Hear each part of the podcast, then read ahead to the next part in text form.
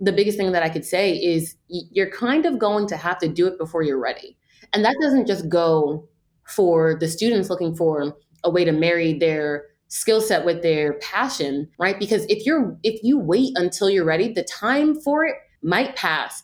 And the time for it if you're a business looking to engage a broader community and show people that you actually are dedicated to these issues might pass and it's going to hurt you far more if you wait too long. Select CT.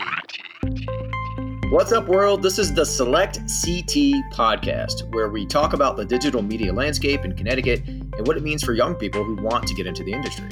I'm David DesRoches. I run the podcast program at Quinnipiac University, and this podcast is a production of Digital Media CT in partnership with Quinnipiac, the University of Connecticut, and the Connecticut Office of Film, Television, and Digital Media. So, this is our first episode of Select CT, and it's actually going to be a little different from what we're normally going to do because today we're going to talk about social media activism and the many different ways that activism interacts with the digital media space as a whole. We're going to talk about how young activists can leverage their passion for a cause into something that lasts and also has an impact. And we're also going to talk about how established organizations can engage in authentic activism that actually seeks change instead of slacktivism or woke washing. How can companies be actual activists? And can they do that without alienating some customers? Or is alienation inevitable? And is that okay? Does it matter if you alienate some customers? Here to help us pull apart these threads are two fantastic guests. We've got Mercy Quaye. She's a communications consultant and founder of the Narrative Project. She also writes a column for Hearst, Connecticut newspapers that you can check out on Mondays. Mercy, so excited to have you on Select CT. Thanks for having me. Also with us is Susan Katz. She chairs both the mass communication and the digital marketing and communication departments for the School of Public and International Affairs at the University of Bridgeport. She's also a founder of Katzing Creative Ways, a production company she started in 1985. And I got to point out that she's got a master's degree with distinction from Quinnipiac in new and emerging media. So I got to give Quinnipiac a shout out on that. So glad to have you with us as well, Susan. Thank you. Thank you. And I got to point out that all three of us are refugees from the print journalism world, an industry that uh, has certainly been impacted by the rise in digital media. Uh, but that's obviously a topic for another episode. But glad to have some uh, some former print journalists on with me. So let's start talking about Black Lives Matter because this year, uh, for the first time since it became an, organi- an established organization uh, in 2013, was the first time public support has been a net positive for Black Lives Matter. Uh, and and I think there could be an argument made that the digital media presence of activists has had a significant impact on public support. So before we sort of get into what it means to leverage digital media uh, activism into something that you can turn into a career, I want to talk about how it might have happened in the Black Lives Matter movement. And Mercy, I just want to get your take. How do you think Black Lives Matter went from something that was a net negative just a couple years ago to widespread public support? What role do you think social media activism played in turning the tide?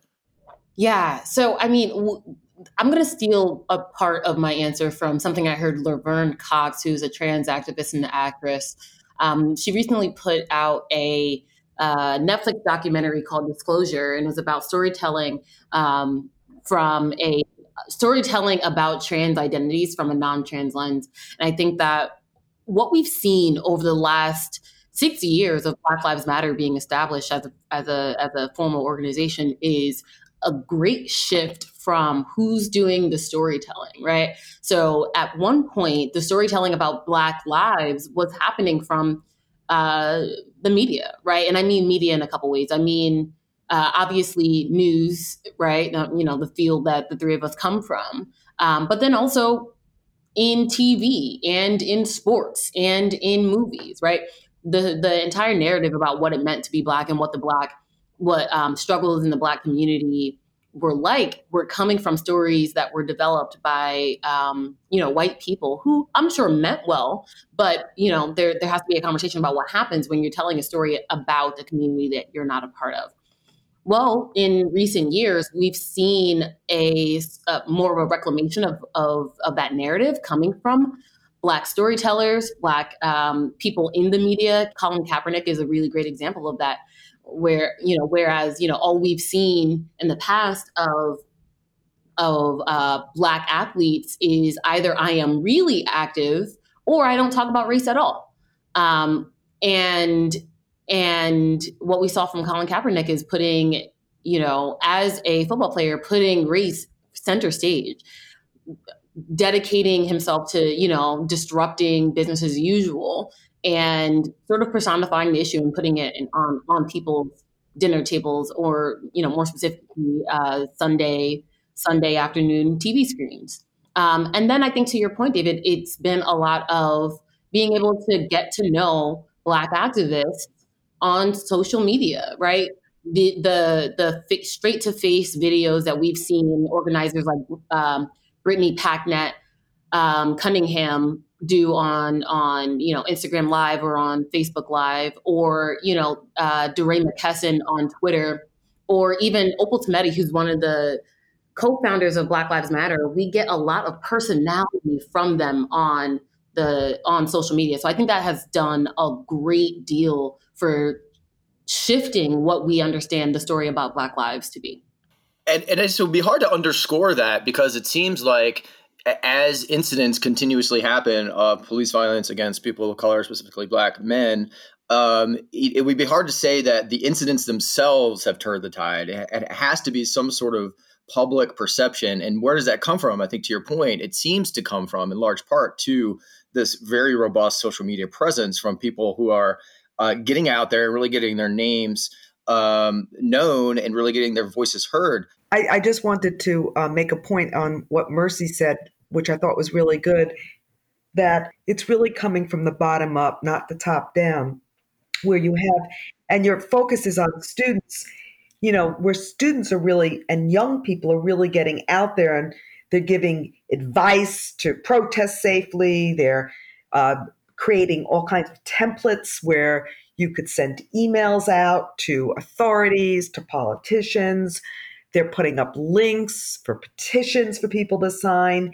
And very important is that they're documenting on video um, police brutality that's actually happening at these protests. And I think that's part of this too, that it's it's it's coming, it's, it has a human touch, it has a human voice. Um, it's you can believe it, and it's really coming from the bottom up. Just getting back to the point that she said much earlier about the whole issue always just being reported out by the media in prior years, but now it's being reported, you know, you know, so, so to speak, as citizen journalism. You know, where you really have you know, there's a new term called social, social entrepreneurship where, you know, young people are uh, moving uh, ideas, social ideas, and cultural ideas, and environmental ideas, and um, some of them are even pushing products, right?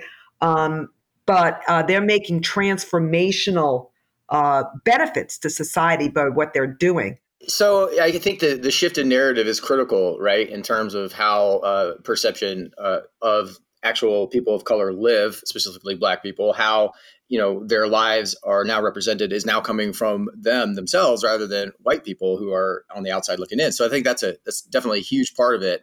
And I guess the but the medium that has allowed that reality to exist is digital media, right? So now everybody has access to to uh, to you know create their own blogs, have their own presence on social media, and so it's sort of leveled the playing field. And so that has enabled uh, Black folks to have a voice uh, for themselves that is not drowned out by traditional media outlets. And so I think that is a big, you know, part of it for sure. Um, and so in, in that sense, that digital media then has been the thing, in my opinion, that has really helped uh, shift the tide in terms of people understanding what it's like to be a black person in America. So I'm just wondering if you are a person who is really committed to changing things, right? Like whether it's Black Lives Matter, whether it's trans rights, whether it's immigrant rights, uh, the environment, whatever it is, whatever your cause is as a young activist, how do you leverage that into either something that can become a career, either you know through starting your own nonprofit or starting some sort of entrepreneurship endeavor? And Mercy, maybe I'll ask you, since this is something you have done with the Narrative Project, um, how do you think you can do that, you can leverage sort of this activist mentality into something that you can sustain over the long run. How have you how have you been able to do it? Yeah, um, so slowly and deliberately. I think that um, so to, to, sort of fully answer that question, I need to say that uh, you know, you called the three of us refugees from journalism, and I think that that is that's that's that's right. I think that I I ran away from just um, from journalism, but not because I didn't love it. Right, I, I wanted to be, and I said this when at, at, the launch event for the Narrative Project. I, I knew I wanted to be a journalist when I was in kindergarten. Right, I had every intention to live out my life as a journalist, whether that was a local beat reporter or um, you know investigative or foreign correspondence i just knew that i wanted to be a journalist but when i and i'm also an, uh, a two-time alum from uh, quinnipiac. So after graduating from quinnipiac oh you are. oh sorry i didn't know that. I should have given you the shout out too. I apologize. No. two-time alum right here. Um, after, you know after graduating and starting and starting uh, uh my career in journalism, I was up in Torrington, Connecticut, covering, you know, uh, local news uh, as the Winchester Winsted beat reporter. Um, and for a while, that was okay. But what was really happening was I was I started to cover issues that I could not have an opinion on, right? Because at the root of journalism is is objectivity, right? And sort of being the right. the yep. the bystander, right? Like reporting it out to so that folks who can do something do do something. But I, I at a particular point I became you know sort of tired of being the reporter and I wanted to be more of an actor. And so I uh, made the switch over to public relations because you know I thought that there would be an opportunity for me to use these you know the skill set that I had acquired had acquired either in J school or on the job to, and put that to use for something good. So I dedicated myself to um, nonprofit public relations. And from there, that still wasn't enough. I was doing, you know, more activist work on the side, and I started what was at the time in 2015 a um, just a conversation platform right? And it was initially called the Black Narrative, and I brought people together um, in coffee shops and in you know school cafeterias. People would ask us to come and do like converse- facilitated conversations with you know their their teaching staff or at um, you know churches for their youth groups and their parent groups to talk about race relations. And and for me, it was just like, well, how can I marry the thing that I am interested in, that I am passionate about, with the thing that I am formally trained in. And for me, it was just like, well, clearly, most of the things, the thing that the organizations I've been working with have the largest issue with is communicating through a lens of cultural uh, competency or cultural sensitivity. And so, you know, I, right. I formally launched the Narrative Project uh, last year, 2019. Um, and you know we work specifically with organizations who are trying to do just that right we we have a goal you know if the organization is sort of you know we have a mission of x y and z how do we do that with a sense of social responsibility and you know for me that meant launching a communications agency that specifically had a lens of anti-racism at its core. And that sounds you know, if, if you just said this maybe 10 years ago, even, it would sound kind of kind of radical. But you say it today and it sounds very common sense. And it's interesting to me. Honestly, if, when uh, I said it last year, man, it sounded radical. Yeah. right? It probably would have, right? And it's, it's amazing how um, how the, the sort of our understanding of an approach to something can change so fast. And really, at least for me, and that's the purpose of this podcast, is talking about how digital media as a medium to convey that you know the, these these pieces of information that then change our minds about things how like amazing that is. So how have you used yeah absolutely. How have you leveraged uh, digital media uh, specifically social media or just digital media generally? I mean if you're trying to get organizations to have uh, a communication um, uh, system or protocol that is culturally sensitive how do you sort of use those skills those same skills that you're probably you know teaching uh, showing uh, or providing organizations how do you incorporate those same skills in your own sort of uh, like promotional efforts or activism online? You know right now we are connecticut's only anti-racist and social justice communications agency um, and because of that i have been prioritizing what our partners do. Um, we don't have clients at the narrative project. We only have partners and and by that i mean you know we only sign on organizations whose missions we believe in. Um, and so that's that's step one, right? If you're going to set out on a journey to commit to something, actually commit. If you're saying that you are an anti-racist organization, actually put that in your policies, actually put that in your practices. And so for us, the first thing that we wanted to do was who well who are who are we going to work with? And what what is the metric that we'll use to decide who we're going to work with? Right. And so we do a full audit of any organization that is interested in working with us um, to see if that if there is a mission alignment. Um, is this an, an, a mission or organization that is going to um, bring forth some kind of positive societal good as we see it fit, right? And I think our lens of what positive societal good is means having a key line of sight into what's good for marginalized communities as described by marginalized communities. Um, and so, admittedly, at, at, times, I completely shirk uh, promoting our business in order to uh, really get out and support these other organizations and doing and doing that. But what I will say that we do is we put out a great deal of messaging and sometimes even just you know 10, 10 tips on understanding um, uh, on understanding your next steps for um, being a trans advocate or you know on juneteenth when everyone puts out their you know happy holiday um, happy holidays um, uh, their holiday graphic on you know fourth of july or any kind of holiday we make sure to incorporate a message of liberation or a message of you know racial literacy in all of those graphics. And so on um, fourth of july what we put out as a narrative project is uh, a quote from Fannie Lou Hamer nobody's free until everybody's free you have to kind of remember that and, and implement that into all of your messaging Mm, and I love that quote, and it and I think the power of something as simple as that, like getting that quote out there, um, and reaching so many people immediately. I mean, just is incredible. And I think uh, watching these things unfold in real time has been uh, has been pretty uh, fascinating. So I want to turn to Susan and talk about how this sort of relates. This idea of being an activist, this idea of taking a stand for something, can be incorporated at the business level in an, in an authentic way, in a way that uh, is genuinely seeking change, and maybe not necessarily just done to appease the the uh, you know the zeitgeist. Susan, what do you think? What how can businesses be authentically uh, engaged in authentic activism? Well, you know, it's a good point because with businesses, you know, if they're, you know, without any offline action, if they're just, you know, using a hashtag, uh, you know, something, it, it, they just seem like they're pandering. And, you know, these minimal efforts that they do, uh, this is a term that's called slacktivism.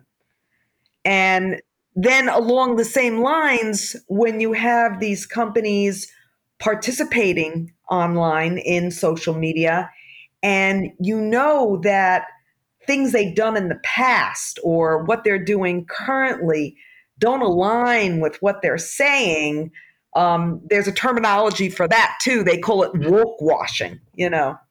So companies that have been successful what they do examples say for example um, nike nickelodeon uh, fenty beauty um, what they do, you know, what they did when um, uh, the protests started, um, they just basically shut down. Uh, they uh, they they halted all their promotional content um, when the Black Lives Matter movement really took off this year. Um, a brand like uh, Patagonia and Seventh Generation um, when there was a whole climate strike going on, they closed their stores, they went dark on social media, they gave their ad space to the movement. So, you know, what companies need to do is they have to pause, they have to look at their social calendar, and they have to listen to what customers are feeling and what customers need. Um, the brands have to express empathy, and solidarity with negative sentiments, and then really rally their audience around positivity uh, with strong, strong calls to action. They have to you know, walk the talk. They just can't talk. They have to be honest and transparent. Um, and they have to have a humanity to them um, and humanize anything that they're saying because people are really able to see through inauthentic behavior. Um, and they have to make what they're saying clear. So, say, for example, what Ben and Jerry's did, if you saw it with the Black Lives Matter movement, they posted something where they said they wanted to be very clear about they didn't want any ambigu any ambiguousness in it right they posted something and it just says we must dismantle white supremacy and one person posted back to that they said you know, Ben and Jerry's, they called it just how it is. They didn't sugarcoat it. They served it ice cold, just like their ice cream. Um, so they, they made no room for any kind of, uh, you're not sure. Um, and then what companies need to do to be successful is they have to share on social media how they're taking action. Um, people want to hear, you know, what are the brands doing to help out? What are the brands doing to give back?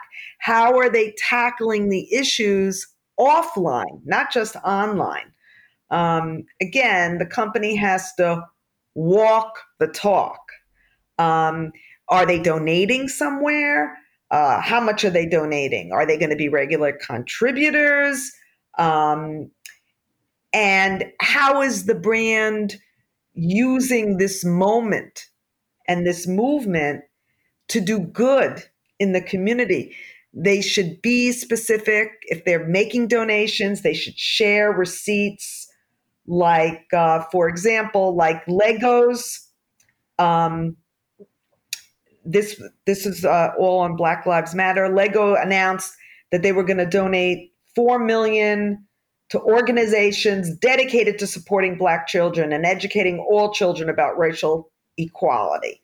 Um, another company, ColourPop, they pledged several donations and they encouraged their followers to petition for change, to call representatives, to learn about the Black experience.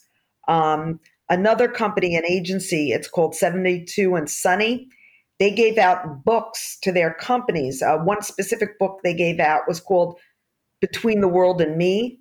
And they're doing it because they're implementing new internal practices when, within their company of discussing films and podcasts and books about the Black experience. And you could look at HBO, who pulled Gone with the Wind from the lineup. Um, so you know, and that was just in the Black Lives Matter movement. If you if you look back to uh, um, March for Our Lives movement, uh, the Tom's company, you know, the shoe company, um, like they made it possible for customers to send postcards to representatives right from their website. Um, another company, Headspace, they did this for like Mental Health Awareness Month. They offered live meditations uh, sessions. They raised $200,000 for uh, an organization called Mind Charity. So, um, without offline action, uh, just posting something again is just going to be looked at as slacktivism. You know, they're not really doing anything about it.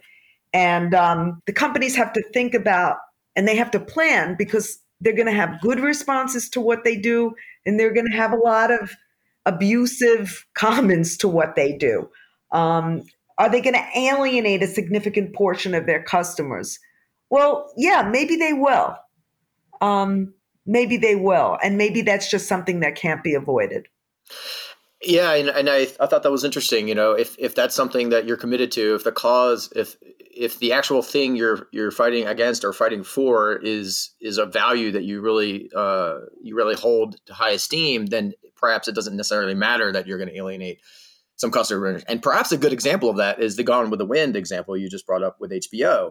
Uh, you know, they did that, and I'm not sure how much they actually publicized it. I wish I had looked into that prior to this conversation, but uh, it, it, you know very clear quickly uh, came out that that had happened, and people were a lot of people were, um, were excited that they were able to do that. And then of course there's other people who said, you know, this is a classic. How can you do that?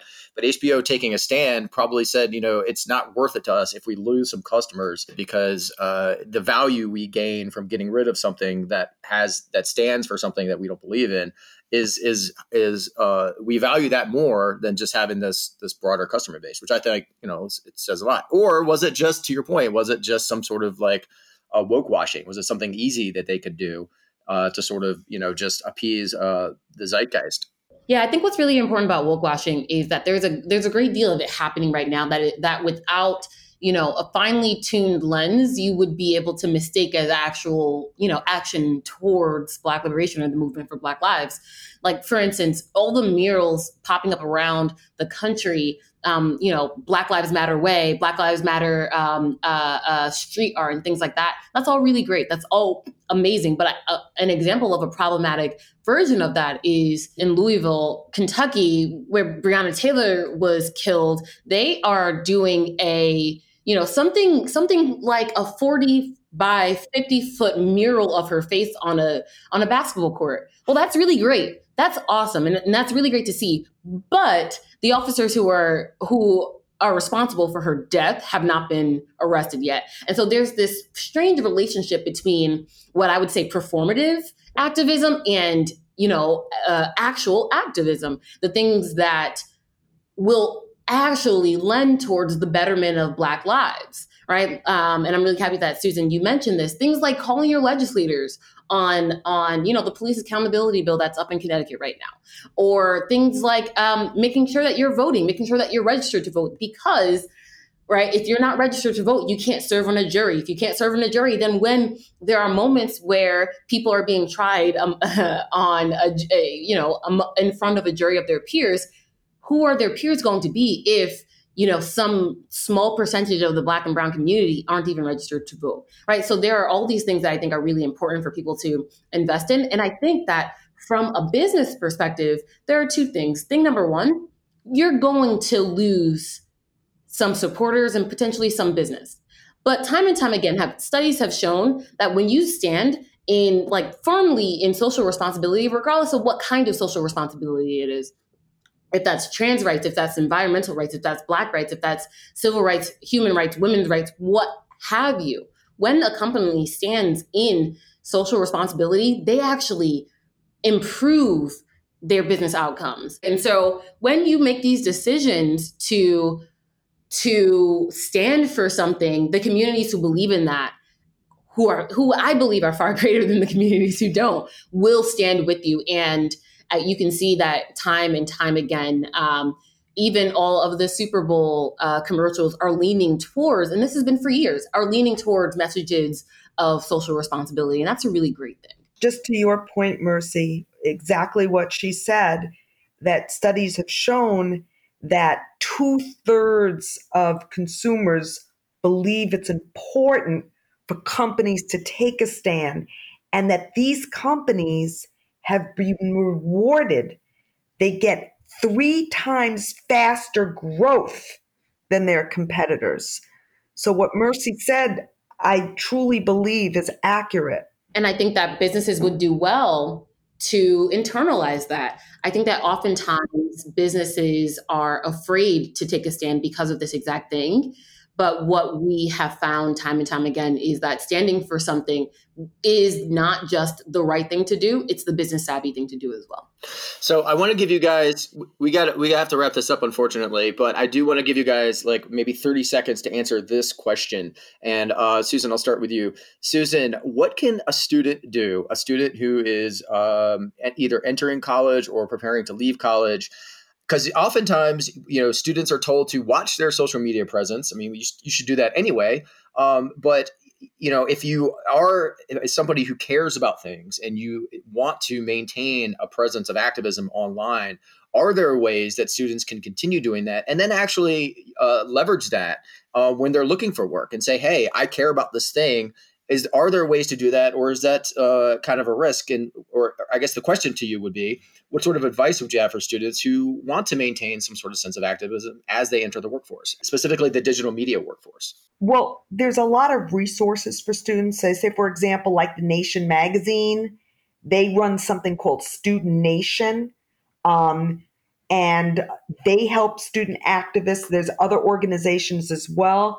And what's important is that this online activism, you know, really formulates really good skills. Um, people get better at public speaking, at, at critical thinking. Um, they get better at persuasion. They get better at negotiating. And it gets them involved politically. They stay up on issues. Um, they get involved in the process. And it enables them to care for the community. Uh, where they can devote time to the community and stand up for the community. And they're making a positive impact. Um, and they're helping to teach others.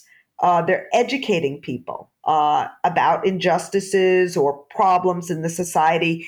And they're developing civic engagement skills. So, all of these skills are really good. And if done in a positive way, um, they're only going to help the student.